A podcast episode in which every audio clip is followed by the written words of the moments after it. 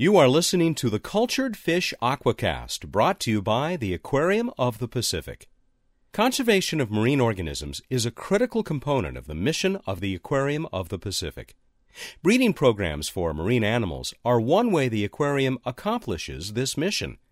Propagating marine organisms in the aquarium setting serves several purposes. Breeding programs reduce collecting pressure on sensitive populations of ocean animals, preserving rare species in their natural habitats. Aquarium breeding also enables aquariums, zoos, and other institutions to share animals with one another, further reducing the need to collect animals and other organisms from the ocean. Additionally, marine life breeding programs contribute to important research on the life histories of the animals that may help their conservation in the wild. A recent breeding program at the Aquarium of the Pacific highlights some of the challenges in successfully raising marine animals in the aquarium setting. The pink skunk clownfish is a colorful damselfish found in the tropical Pacific Ocean. Clownfish are famous the world over thanks to the hit movie Finding Nemo. Among the many species of clownfish, the pink skunk clownfish is readily identifiable by the white stripe that runs along its back. This species is regarded by some aquarists as one of the most difficult to breed successfully in the aquarium setting. But in 2007, more than 20 juvenile pink skunk clownfish were reared at the Aquarium of the Pacific. According to staff aquarists, the toughest part was helping the juvenile fish to survive the first eight days of life. Why this proved to be an important benchmark for the young fish's survival isn't completely understood. A heightened sensitivity to water quality, temperature, or lighting, perhaps, or some unknown aspect of diet, any of which could play an important role in the success of the juveniles. After the eighth day of life, the pink skunk clownfish seem to thrive, though the young fish still need considerable attention and care.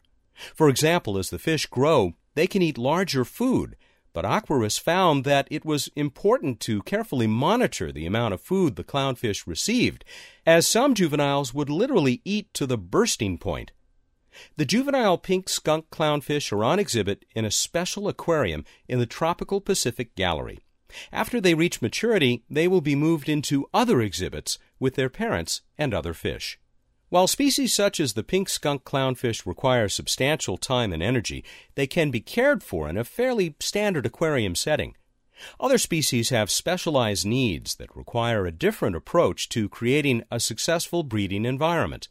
For example, reproduction for moon jellies is a complex two stage process that involves specialized aquaria specific to their needs.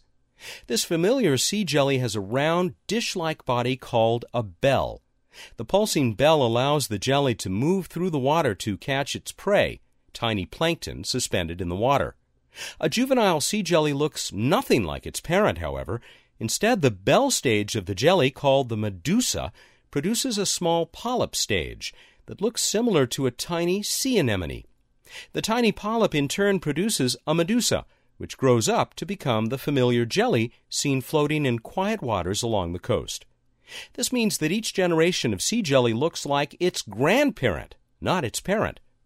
Successfully raising moon jellies in the aquarium means providing an environment for both the medusa and polyp stages of the jelly's life cycle. No mean feat for the nearly microscopic polyps and young medusae. The circulation system needed to support these fragile invertebrates could easily kill both the polyps and the tiny medusae so a specialized tank called a kreisel is needed.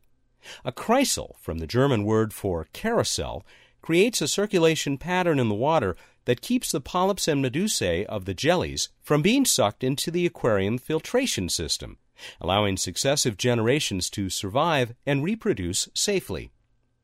Breeding programs also contribute directly to conservation of wild populations of marine life. The Aquarium of the Pacific was the first institution in the world to successfully breed weedy sea dragons in an aquarium setting. This relative of the familiar sea horse is found in Australia. Due to bycatch in commercial fisheries and habitat loss, the weedy sea dragon is a species of international concern. Propagation of the sea dragon at the aquarium allowed marine biologists to study growth and development of the species, as well as behavioral adaptations among the juveniles of the species, both of which are very difficult to study in the wild for this cryptic fish. The Aquarium of the Pacific's ongoing efforts at propagation of marine species are part of our goal to practice good stewardship of the Pacific Ocean and its amazing wildlife. You've been listening to the Cultured Fish Aquacast, brought to you by the Aquarium of the Pacific.